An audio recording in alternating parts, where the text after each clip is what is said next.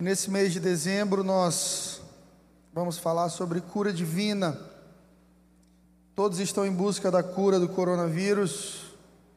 É um dos assuntos mais comentados e buscados no Google recentemente. A gente está sempre em busca de cura para alguma coisa, de soluções rápidas. E nós temos a cura do coronavírus, ela já existe. O nome dela é Jesus Cristo de Nazaré. Amém? Eu quero te convidar a abrir sua Bíblia em Lucas 8, versículo 26. Jesus chega na terra de Gadara. Jesus andou por muitos lugares, em todos os lugares que Jesus foi, ele realizou grandes milagres, em alguns mais e outros menos.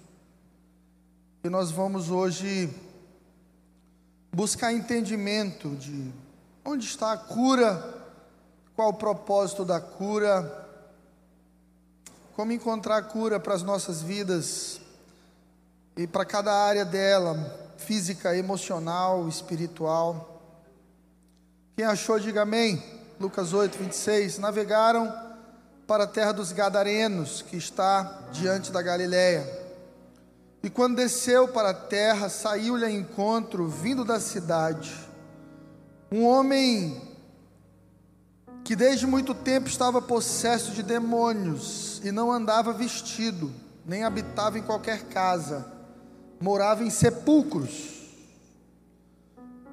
E quando viu a Jesus, se prostrou diante dele, gritando em grande voz: Que eu tenho contigo, Jesus, filho do Deus Altíssimo te peço que não me atormentes. Porque Jesus tinha ordenado ao espírito imundo que saísse daquele homem, pois já havia muito tempo que o arrebatava e guardavam preso com grilhões e cadeias, mas quebrando as prisões, era impelido pelo demônio para os desertos. E perguntou-lhe Jesus, dizendo: Qual é teu nome? E ele disse: Legião porque tinham entrado naquele homem muitos demônios e rogavam para que não lhes mandasse para o abismo. E andava ali pastando no monte uma vara manada de muitos porcos, e eles pediram que Jesus lhe concedesse o direito de entrar neles, e Jesus concedeu. E tendo saído os demônios do homem, entraram nos porcos, e a manada se precipitou se lançou por um despenhadeiro no lago e se afogou. E aqueles que guardavam os porcos, vendo o que acontecera, fugiram e anunciaram na cidade e nos campos o que tinham visto. E saíram todos a ver o que tinha acontecido e vieram encontrar Jesus. Acharam então o homem de quem havia saído os demônios, vestido e em completo juízo, assentado aos pés de Jesus, e eles tiveram medo. E os que tinham visto isso contaram também como havia sido salvo aquele que for endemoniado. Preste atenção agora no verso 37. E toda a multidão da terra dos Gadarenos ao redor lhe rogou que Jesus se retirasse dali, porque estavam possuídos de grande medo, e entrando Jesus no barco, foi embora. Uau! Jesus foi expulso de Gadara porque Jesus não era rentável para aquela cidade. Jesus foi expulso de Gadara, porque mais do que milagres, Gadara queria porcos, produção de porcos. Aqueles porcos que morreram afogados, eles foram prejuízo para o comerciante, dono dos porcos da cidade e para toda a cidade. Então aquelas pessoas temeram e elas pensaram: Jesus vai arruinar o comércio, Jesus vai nos atrapalhar. E pediram que Jesus fosse embora. E sabe o que Jesus fez? Foi.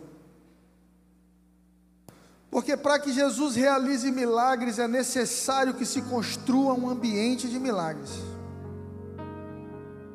Jesus não se manifesta onde não é desejado.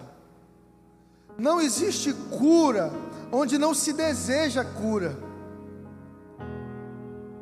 E de maneira muito parecida com Gadara, às vezes eu vejo em nós o desejo de abrir algumas áreas para Jesus e outras não, porque nos trará prejuízo convidar Jesus para todas as áreas das nossas vidas. Porque Jesus, antes de te prosperar, vai te trazer um prejuízinho, meu irmão. Antes de te abençoar, vai trazer renúncias, dores. Nós somos a igreja da cidade que prega aquilo que Jesus disse: Vinde a mim, todos vós que estáis cansados e sobrecarregados, e eu vos aliviarei. Essa igreja é para todos. Mas há um convite de Jesus que não é para todos e seleciona os discípulos. Porque das pessoas que andaram com Jesus existiam três tipos: a multidão, os que experimentavam milagres e os que rejeitavam a caminhada com Jesus, como por exemplo Gadara, como o jovem rico que teve a oportunidade de, quem sabe, integrar o ministério dos apóstolos. Jesus disse: Vai, vende tudo que você tem, dá para os pobres e me segue. E ele não conseguiu romper com aquilo, porque o primeiro convite de Jesus na tua vida é prejuízo, é abrir mão. Ele vai te abraçar, ele vai te curar, ele vai te aliviar, mas ele vai dizer depois assim: ó, você que quiser vir após mim, tome a sua cruz negue-se a si mesmo e me siga. Fala para quem está do seu lado: pega a tua cruz, nega a si mesmo e segue Jesus. Tem um preço, igreja, tem um custo. O custo é saber perder para ganhar. Vou repetir: o custo de seguir Jesus é saber perder para ganhar. Às vezes a gente convida alguém para fé em Jesus, eu não convido ninguém para religião, porque eu não sou religioso, eu sou filho de Deus.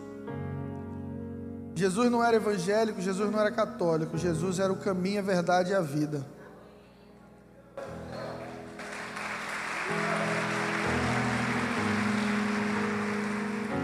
Eu não acredito num caminho de rótulos, eu acredito num caminho de paternidade restauração da paternidade, entender que Deus é teu pai. E às vezes a gente diz para as pessoas assim: você não quer Jesus para a sua vida? Você não quer fazer uma aliança com Jesus? E algumas pessoas dizem: eu não estou preparado.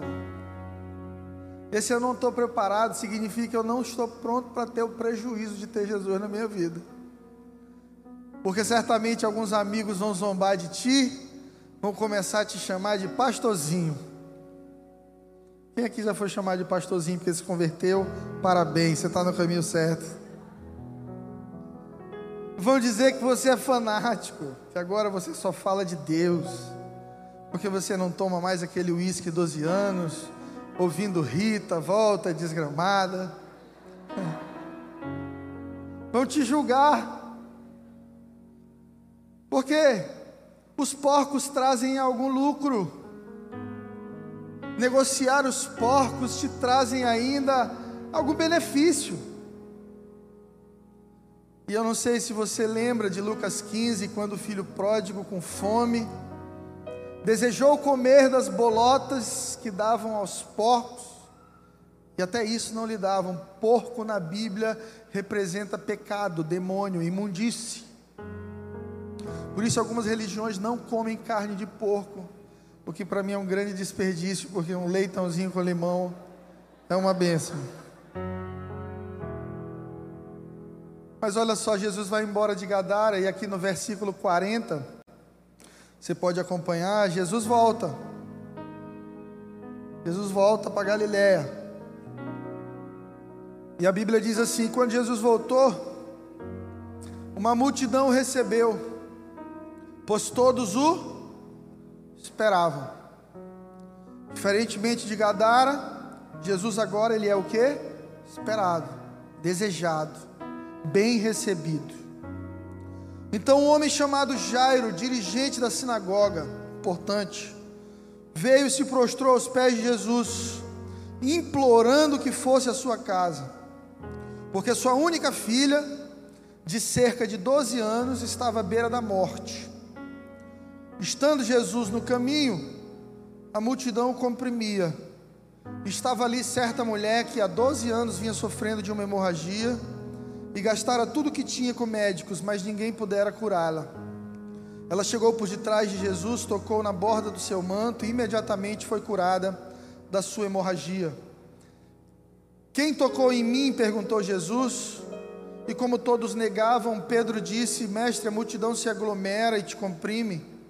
Mas Jesus disse: Alguém tocou em mim, eu sei, porque de mim saiu poder. Então a mulher, vendo que não conseguiria passar desapercebida, veio tremendo, se prostrou aos pés de Jesus, na presença de todo o povo, contou porque tinha tocado nele e como havia sido instantaneamente curada. Então Jesus olha para ela e diz: Filha, a tua fé te curou, vá em paz. Filha, a tua fé te curou, vá em paz. Nós começamos a entender hoje que cura, milagre é para quem crê. Gadara não creu. A cidade de Gadara não abraça a fé no Filho de Deus, pelo contrário, rejeita. E Jesus não tinha o que fazer, como ainda hoje não tem, na vida de quem não crê. Às vezes alguém pede para mim, pastor, ora pelo meu pai, porque ele é ateu. E a gente ora, mas Deus não pode mover aonde não há fé. A palavra de Deus diz que sem fé é impossível agradar a Deus. Nós precisamos crer que Deus existe e que é galardoador, abençoador daqueles que o buscam. Nós temos agora aqui nesse cenário uma multidão que comprimia Jesus e duas pessoas, dois personagens que se destacam: Jairo e a mulher hemorrágica. E eu quero observar com você alguns contrastes entre Jairo e a mulher hemorrágica. Jairo era líder da sinagoga e aquela mulher, uma anônima, não se sabe o nome dela até hoje. Lucas diz que ela era uma mulher doente. Jairo era um líder religioso e aquela mulher excluída da comunidade religiosa. Aquela mulher era considerada impura. Algumas enfermidades na época de Jesus eram consideradas maldições, castigos. Cego Bartimeu, a mulher hemorrágica, surdos, mudos, coxos, eles eram tratados por toda a comunidade religiosa como se eles estão assim, alguma coisa eles fizeram ou seus pais. Jairo era rico, e aquela mulher pobre, porque gastara tudo que tinha em busca de cura, saúde. Jairo teve a alegria de conviver com sua filhinha por 12 anos. E aquela mulher está há 12 anos com uma doença que a impede de ter uma filhinha.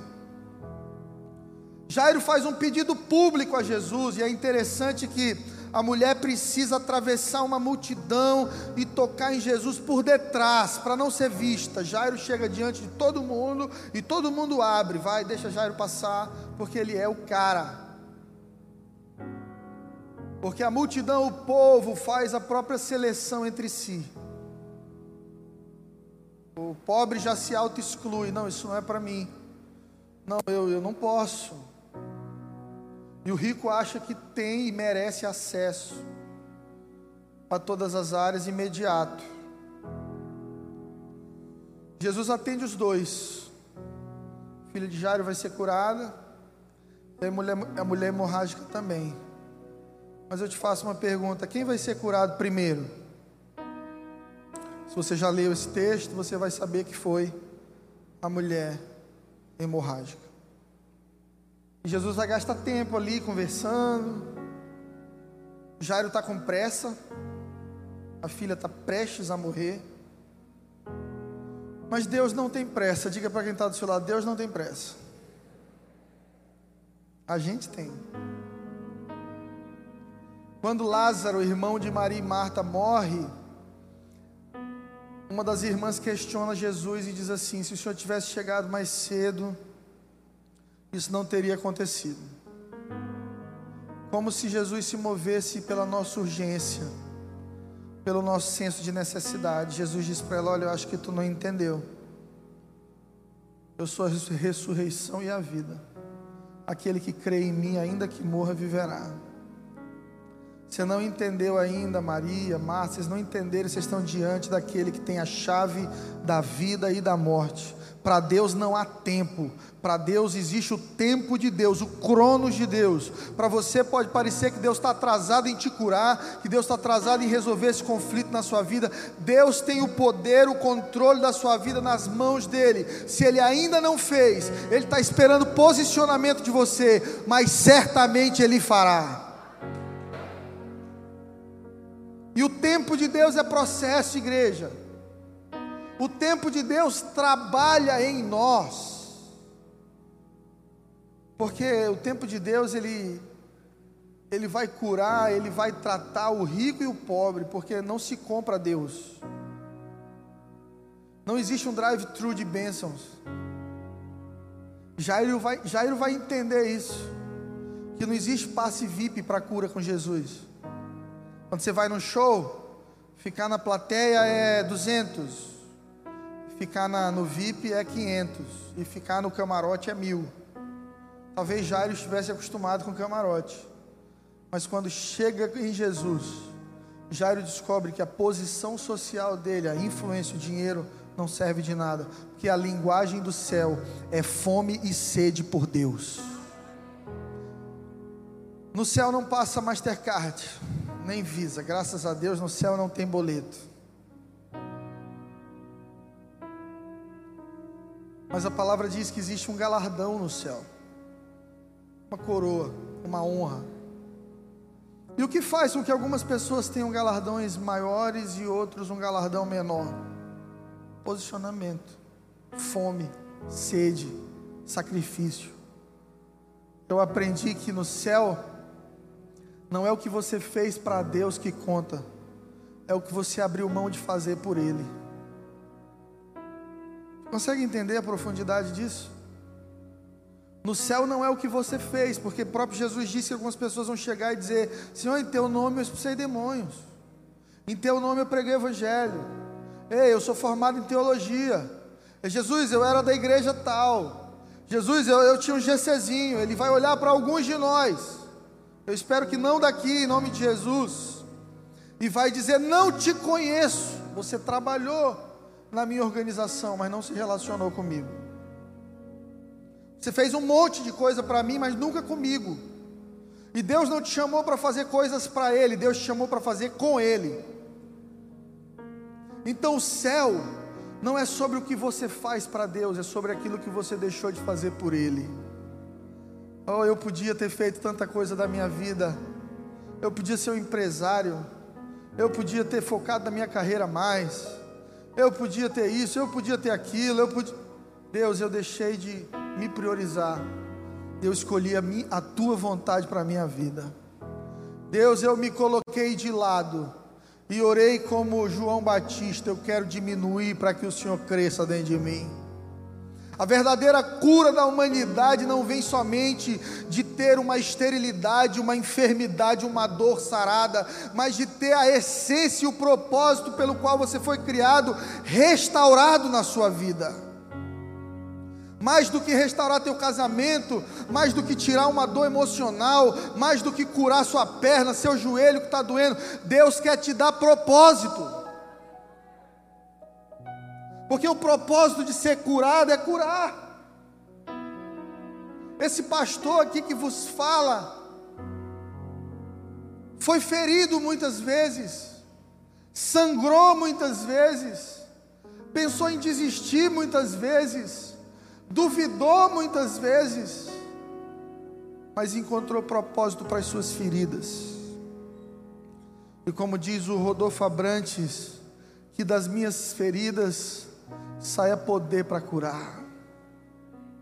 Encontre propósito para as tuas feridas. Encontre propósito para as tuas dores.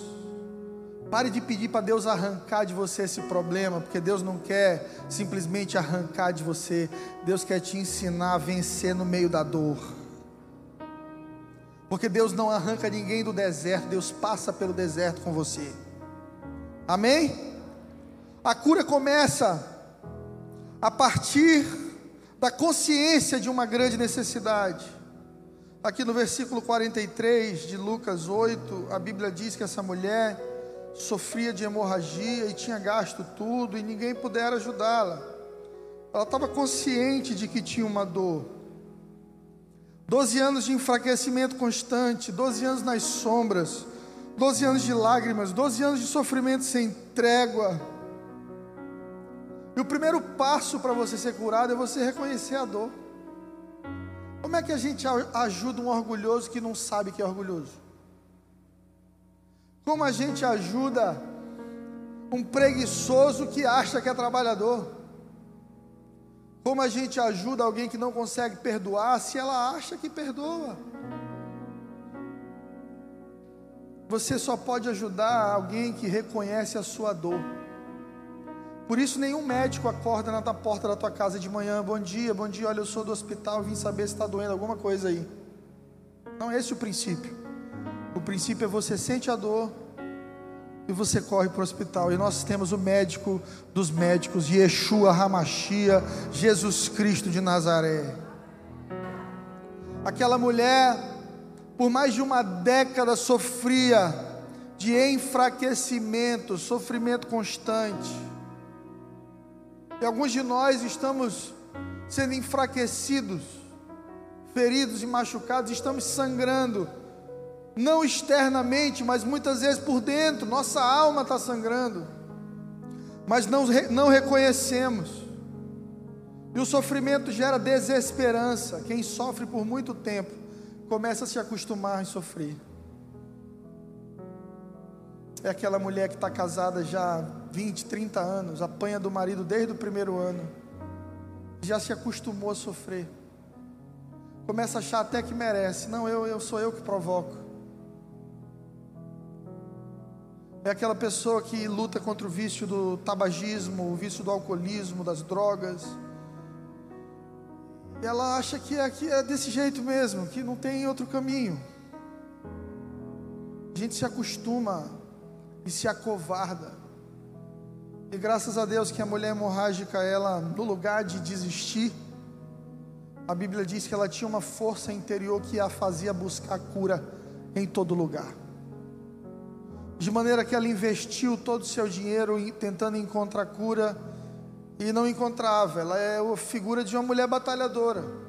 Que alguém dizia assim: Olha, toma ozônio, ela tomava. Não, mas é toma forever, ela tomava. Não, manda manipular um remédio, ela mandava. Agora consulta com o doutor em São Paulo, ela consultava. E quando disseram para ela: Jesus é a resposta para você, ela tocou em Jesus. Porque é isso que a fé realiza dentro de você. A fé te arranca da passividade.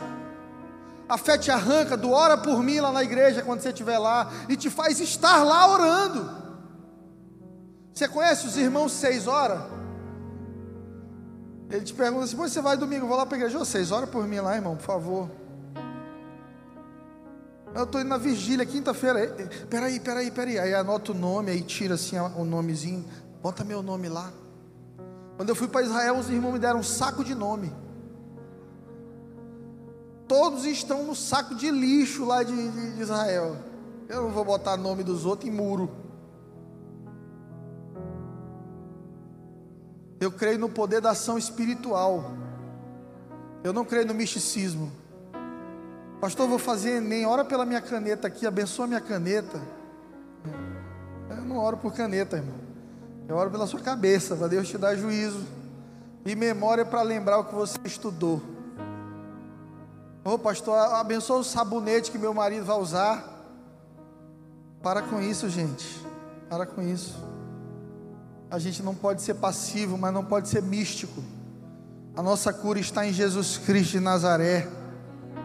E Deus é Espírito, e aonde o Espírito de Deus está, a liberdade não é um sabonete, não é lençol ungido, não é meia, não é nome no muro das lamentações, é o nome que está acima de todo nome, o nome de Jesus Cristo de Nazaré.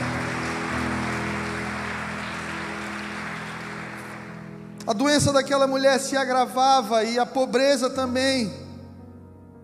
A Bíblia diz que nenhum médico pôde ajudá-la e ela não somente gastou tudo, como não ficou curada e ainda ficou mais grave.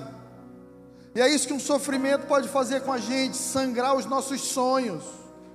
Alguns de vocês chegaram aqui na igreja com chamados poderosos em Deus, com sonhos que podem transformar a sociedade, mas chegaram fracos, enfraquecidos, sangrando por causa de ataques do inimigo, por causa de lutas da vida,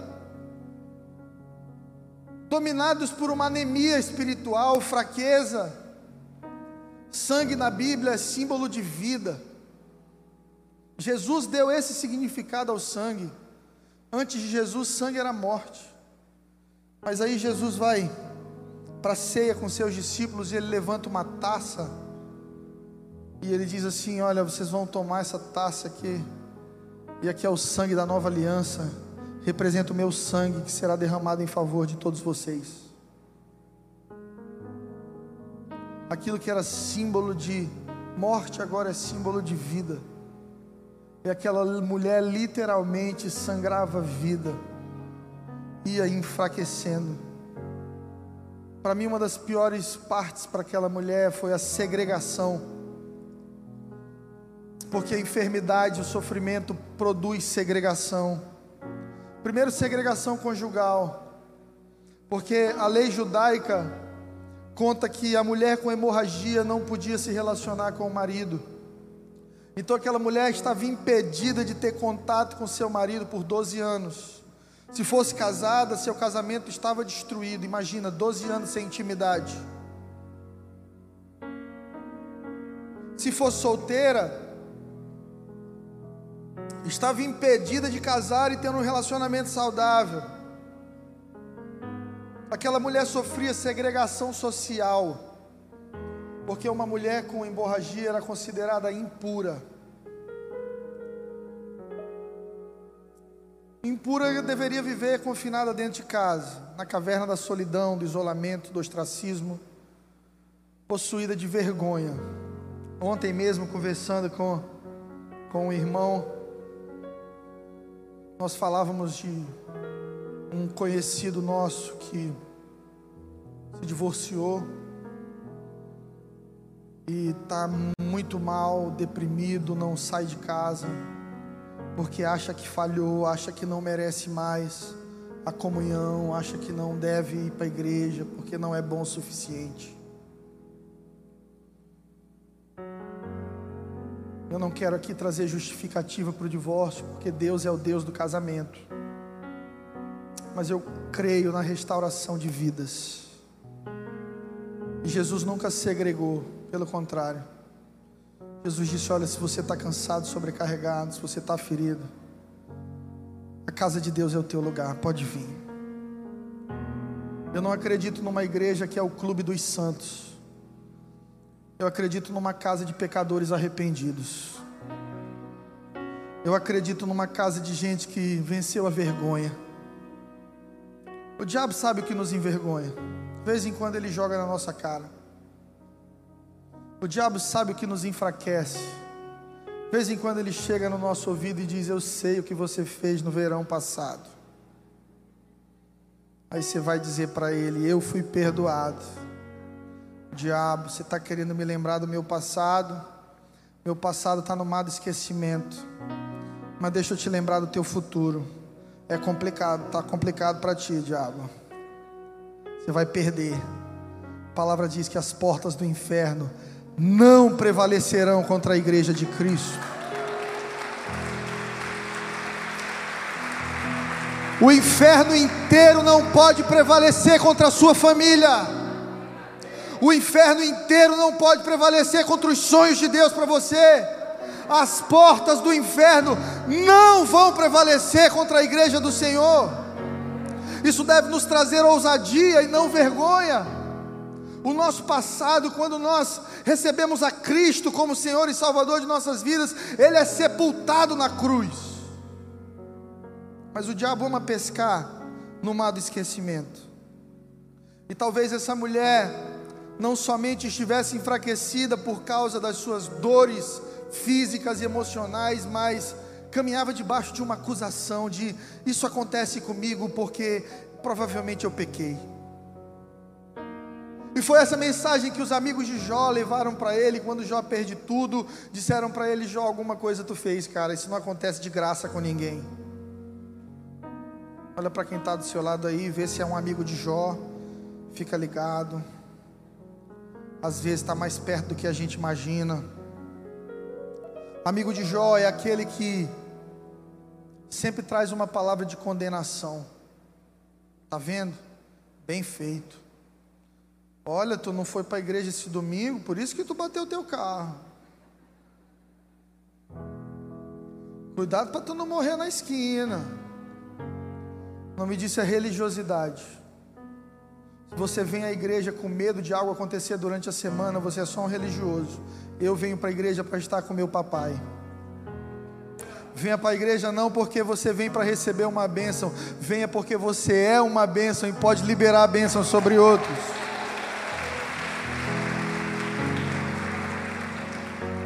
A pergunta é como ser curado. Pastor, eu quero ser curado. Pastor, eu quero a cura. Essa é a pergunta de um milhão de dólares. Como ser curado? Hebreus 11, versículo 6. Vamos ler juntos.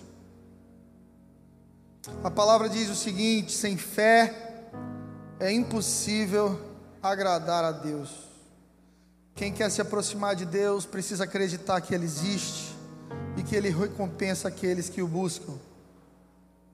A fé é a chave, a fé é a porta para o sobrenatural. Você só vai viver o sobrenatural se você crê que Deus existe, que Ele é seu Pai e que Ele vai te recompensar porque você anda no sobrenatural se você quer cura emocional nessa noite, se você precisa que Deus te tire do fundo do poço financeiro, se você precisa salvar seu casamento, deixa eu te dizer uma coisa: não coloque sua fé num terapeuta familiar, não coloque sua fé em 40 miligramas de Rivotril, coloque sua fé naquele que governa o mundo e pode mudar todas as coisas a seu favor.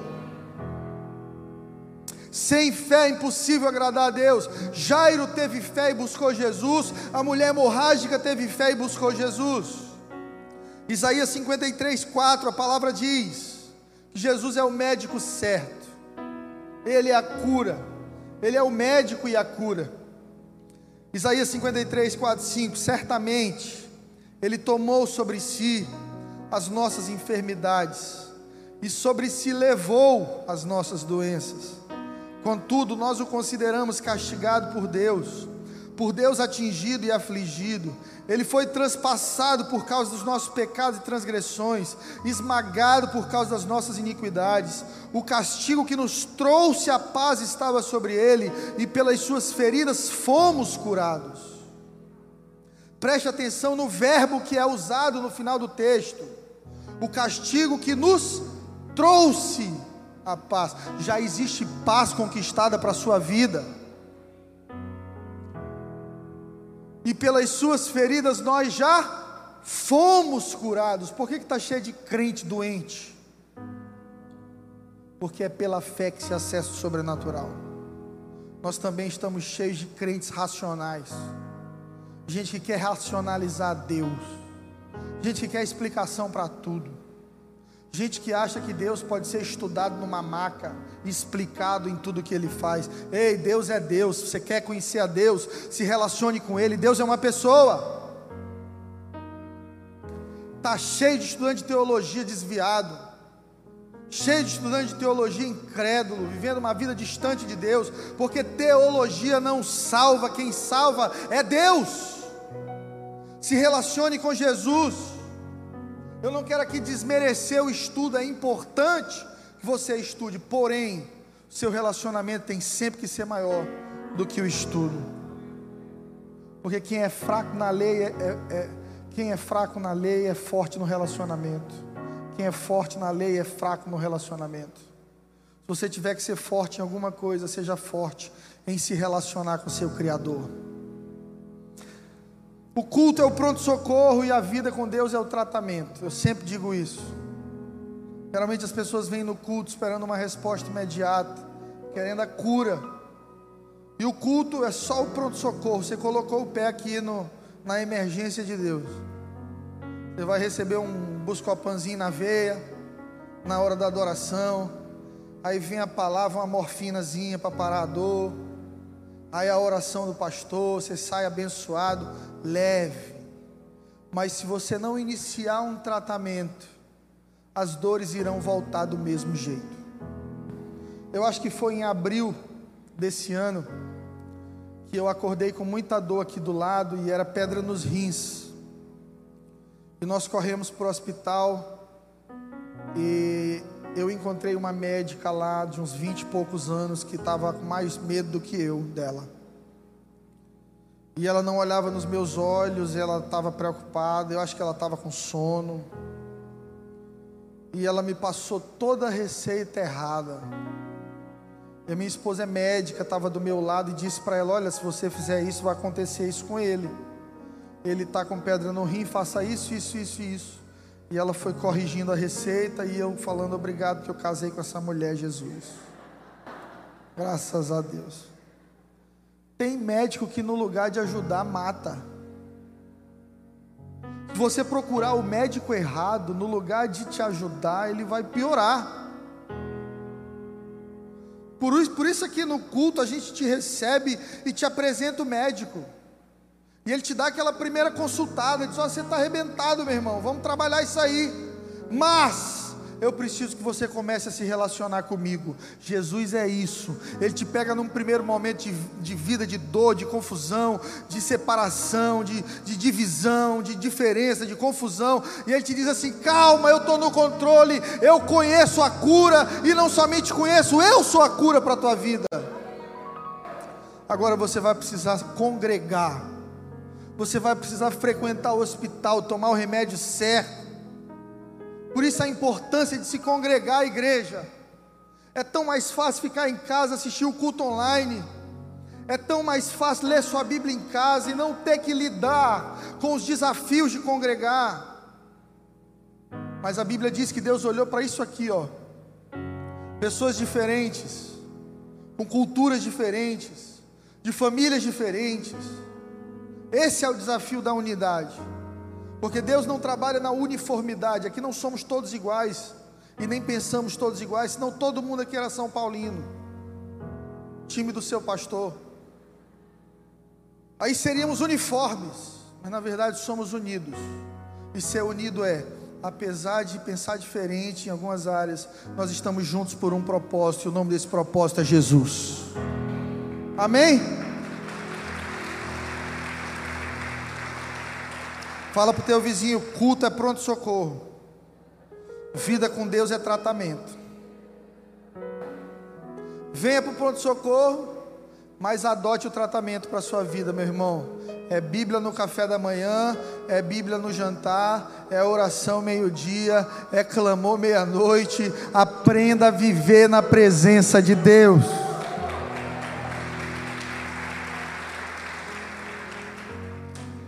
Em Lucas 49, 56, vai acontecer algo interessante na história de Jairo e preocupante. Perceba que Jairo, por ser importante, esperava uma resposta imediata de Jesus. Jairo, por ser príncipe da sinagoga, Jairo, por ser um cara diferente, ele esperava que Jesus o atendesse antes de todo mundo. Mas não, Jesus diz que vai ajudá-lo e vai parando no caminho, de maneira que a menina está para morrer e Jesus para para descobrir quem tocou nele. Imagina a indignação de Jairo interior. Imagina Jairo pensando: pelo amor de Deus, Jesus, vamos embora. Bora, meu irmão, já te tocaram, já foram curados, bora-se embora. E Jesus fica ali nos ensinando que o tempo de Deus é perfeito e que nada morre até que Jesus diga que morreu. O tempo de Deus é perfeito e nada morre até que Deus diga que morreu. Então, Jairo ainda falando, chega um dos príncipes da sinagoga e diz: Tua filha já está morta, para de incomodar o mestre. Você já percebeu que tem gente que gosta de dar notícia ruim? Infelizmente, ainda tem gente que torce para assistir desgraça. Ainda tem gente que gosta de filmar acidente. Ainda tem gente que gosta de contar que deu errado. Por isso a Bíblia chama, Deus chama o Evangelho de boas novas. Evangelho, boas novas de Jesus. Se você é cristão, sua boca precisa carregar boas notícias. Tem gente que chega para mim só com notícia ruim. Sempre que vai falar de alguém, fala com a conotação de diminuir o outro. Tem gente que acha que ganha minha confiança denegrindo o irmão. Você conhece gente assim? Chega para ti e diz: Olha, eu não ia te contar, não, mas ó, cuidado com fulano de tal. Cuidado. Irmão fulano é pistoleiro. Está disfarçado aí na igreja. Olha, pastor, eu não ia te dizer não, mas só porque eu gosto do senhor, viu? O, senhor devia ficar atento a fulano de tal. Maledicência. Tua boca tem que carregar boas novas. Às vezes o cara está no processo que você já viveu. Respeite o processo dos outros. Se você não tiver o que falar da vida de alguém, não fale nada não tiver o que dizer, se não vai contribuir, não diga. Valorize o lado positivo. Tem irmão que eu olho, não tem nada de bom para dizer, eu digo, irmão, teu cabelo ficou legal. Parabéns, cortou o cabelo bem. Não tenho nada melhor para dizer do que isso ainda. Mas não vou abraçar maledicência, nem vou ser portador de más notícias. O fulano está em crise, hein? Ah, depois que fulano se envolveu com ciclano, só piorou. Ah, pastor, o ano acabou, viu? Acabou o ano, coronavírus. Poxa, a igreja estava tão bem, a gente estava aí, a igreja enchendo, aí veio a pandemia. Acho que não volta mais ao normal, não, né?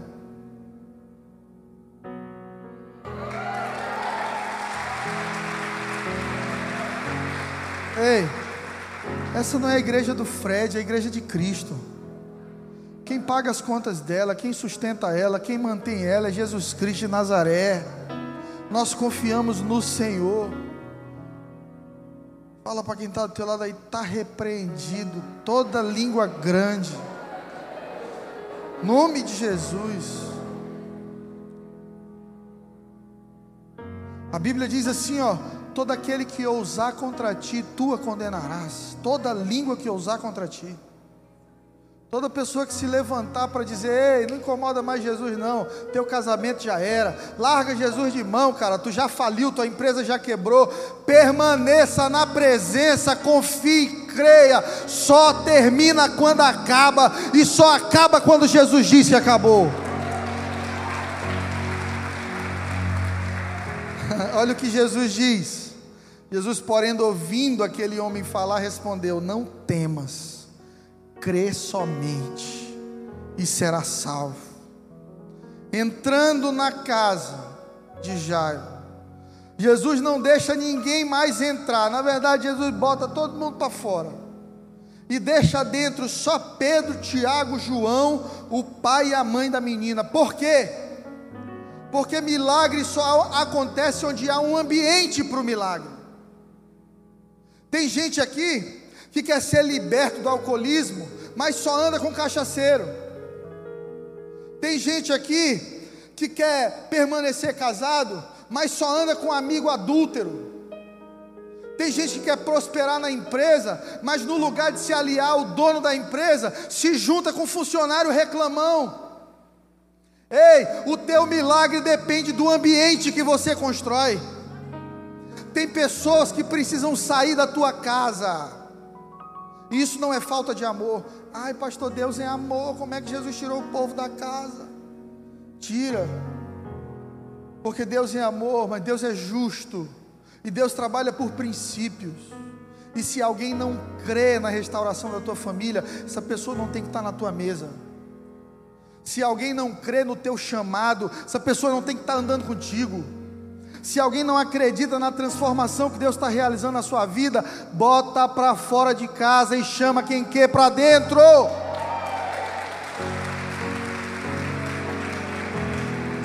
Tem gente que não deveria mais fazer parte da sua mesa, porque geralmente é esse tipo de gente que atrapalha o seu milagre, porque mexe com a sua fé. São vozes que ficam falando no teu ouvido, enquanto Jesus está querendo operar milagre, a tua fé está diminuindo, porque fé é um músculo. A fé é um músculo, você precisa praticar a sua fé. Ah, pastor, eu tenho o dom de cura, mas nunca curei ninguém. Claro, você tem que começar a orar pelas pessoas. E você vai passar vergonha no começo. Você vai orar e não vai acontecer nada. E você vai dizer amém, Deus te abençoe. Vai que acontece enquanto você dorme, irmão. Vai para casa. E continuar orando até que a sua fé seja grande o suficiente para se conectar com Deus e Deus realizar o milagre. Se você deseja milagre nesse final de ano na sua vida, se você deseja um 2021 de milagres, preserve o ambiente do milagre. Será que a tua casa é um ambiente de milagres? Ou é, ou é um ambiente de zombaria com Jesus? Porque aqui diz o seguinte: todos choravam e pranteavam. E Jesus disse: Não chorem, ela não está morta, só dorme. E eles começaram a rir de Jesus, sabendo que estava morta. Ei, tem coisa que você está olhando na sua vida que você pensa assim, morreu. E Jesus está dizendo, só dormiu. Eu vou levantar isso de novo na sua vida. Existem situações no teu coração que você pensa, morreu, acabou. Jesus olha e diz: Não, morreu não. Vai ser para minha glória. Eu vou fazer de novo na tua vida. Eu quero declarar sobre você, aquele, aqueles que riram da tua morte, aqueles que celebraram a morte de coisas preciosas de Deus na tua vida, vão assistir a mão de Deus ressuscitando isso na sua casa. Eu fico imaginando, eu, fico, eu sou criativo. Eu fico imaginando esse bando de cabeção que Jesus tirou da casa de Jairo. Vaza todo mundo. Vai entrar só Pedro, Tiago, João, só quem está acostumado com milagre. Aí daqui a pouco a menina levanta e sai na porta de casa. Aí está aquele bando de besta olhando. Meu Deus. Rapaz, Deus está usando fulano, hein? Meu Deus, fulana casou.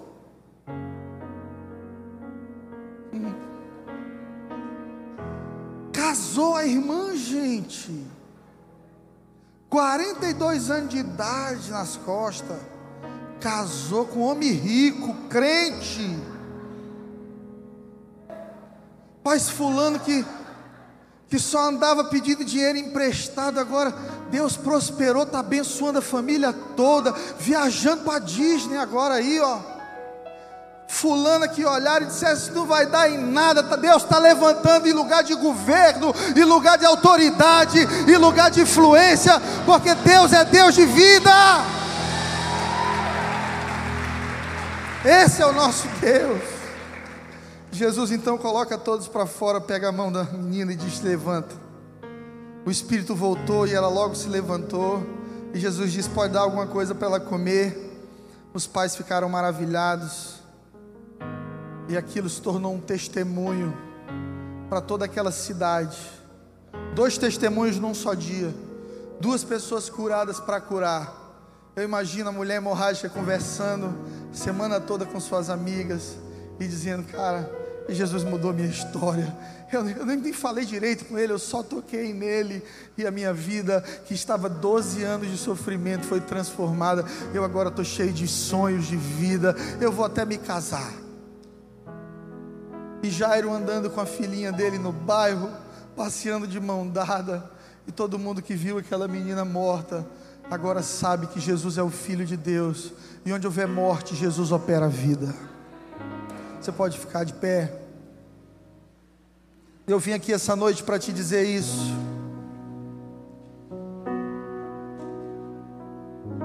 Onde o inimigo atuou em morte na tua vida, Deus vai trazer vida novamente hoje. Talvez existem áreas da tua vida que você considera que morreram. Talvez você tenha desanimado da sua caminhada com Deus. E você pensou, não, é eu acho que isso morreu para mim. E eu quero te dizer que não. Existem algumas filhas de Jairo aqui nessa noite. Existem algumas filhas de Jairo aqui nessa noite.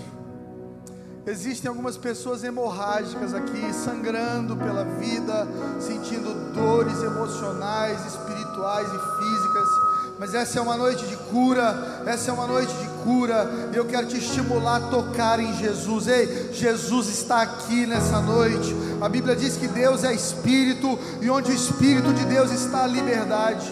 Você pode tocar em Jesus como aquela mulher tocou nessa noite, através da sua adoração. Levante as suas mãos mais alto que você puder. Levante a sua voz e um grande clamor ao céu porque a unção que levantou Jesus dos mortos, a unção que levantou aquela menina dos mortos, está aqui nessa noite para te levantar também. Ei, você que pensou em desistir, você que pensou que a sua vida é, não serve mais para nada, Deus escolheu as coisas loucas desse mundo para confundir as sábias, Deus escolheu as coisas fracas desse mundo para confundir os fortes. Levante a sua voz, levante a sua voz. Oh, o Espírito Santo de Deus está nesse lugar. Há uma unção de cura nessa casa. Só para Espírito Santo de Deus. Só para Espírito Santo de Deus. Do fundo dessa igreja à frente, eu quero declarar um toque do Espírito Santo sobre você. Toque em Jesus. Toque em Jesus. Oh, Santo. E que nos lava dos pecados que nos traz restauração.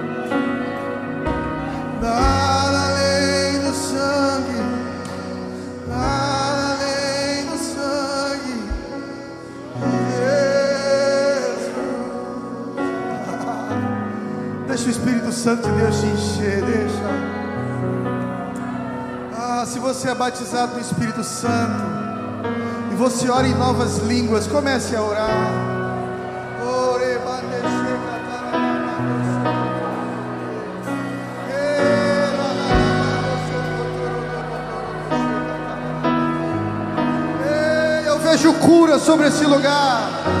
Há uma chuva de cura, há uma chuva de graça caindo sobre nós aqui. Receba cura, receba cura, receba cura, receba o seu milagre, receba o seu milagre, receba a provisão de Deus. Oh, abre os céus de Teresina, Deus. Abre os céus de Teresina, Deus. Oh, liberdade, liberdade, liberdade, liberdade.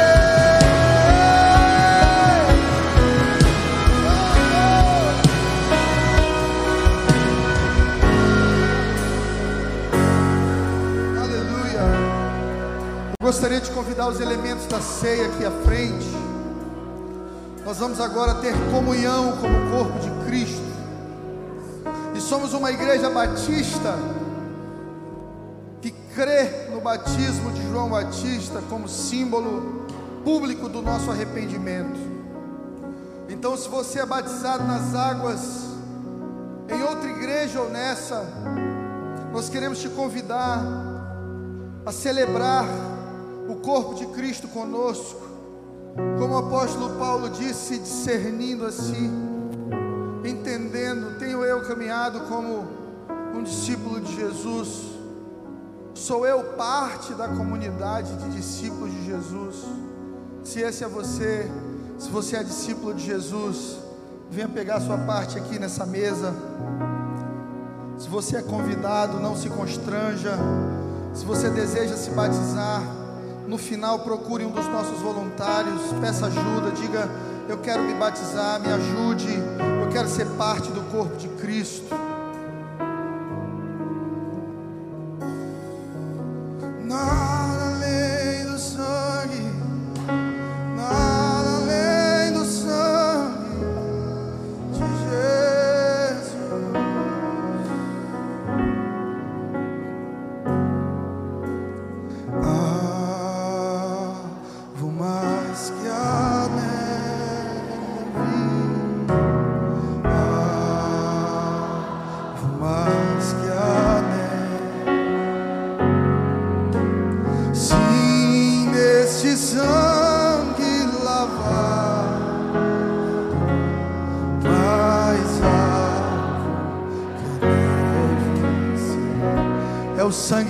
Jesus que nos purifica.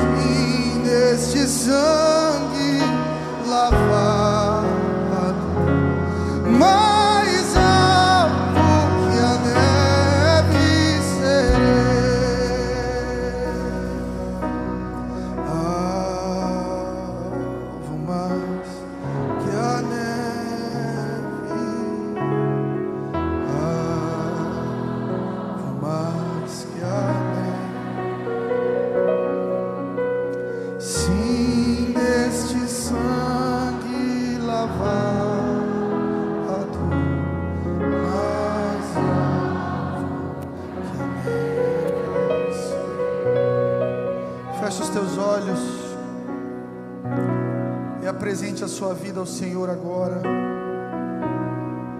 Refaça seu compromisso com Ele. A palavra diz que um dia Ele voltará para nos buscar. Nós somos a Sua noiva, a igreja, restaurada e santificada. Estamos aqui na terra como sal da terra esperando o dia então que subiremos com Ele receberemos dele novos céus e nova terra e reinaremos. Senhor, nós reafirmamos o nosso compromisso contigo nessa noite. Pedimos perdão ao Senhor pelas nossas falhas e erros. Sejam eles erros por ações ou por omissões. Perdoa-nos, Senhor. Perdoa-nos quando já deveríamos estar cuidando de outros, ainda requeremos cuidado.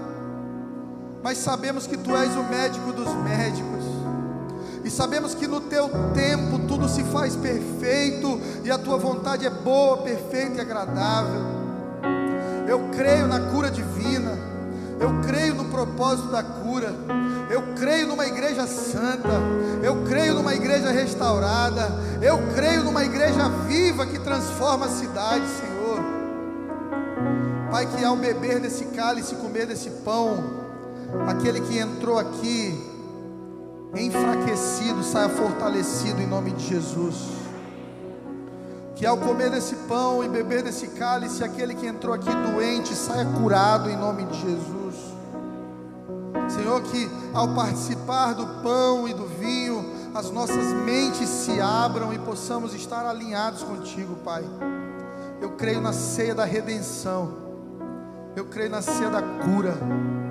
Eu creio na ceia da unidade. A Bíblia diz que Jesus pega o pão, parte o pão, porque o pão foi feito para ser repartido.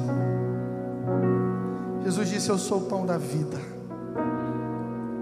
São pequenos pedacinhos de pão que vão entrar dentro de nós, que tem um significado tão poderoso. Cristo em nós, a esperança da glória. O simbolismo de comer o pão é, é ter uma parte de Cristo em você, é saber que você é parte do corpo de Cristo. Vamos todos comer o pão. O cálice, o sangue, a redenção, pelas suas pisaduras fomos sarados, curados. Ele levou sobre si todas as nossas dores e maldições. O castigo que estava sobre ele é que nos traz a paz. Que ao participar do cálice, seja reafirmado dentro de você a paz de Cristo e a sua filiação em Deus através do corpo de Cristo, em nome de Jesus. Vamos todos tomar do cálice.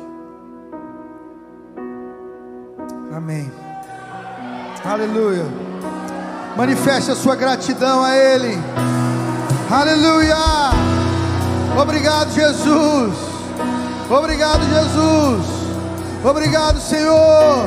Nós somos livres, livres, livres, livres, livres, completamente livres, sarados, curados, restaurados. Oh, aleluia! Cante comigo. Eu sou livre.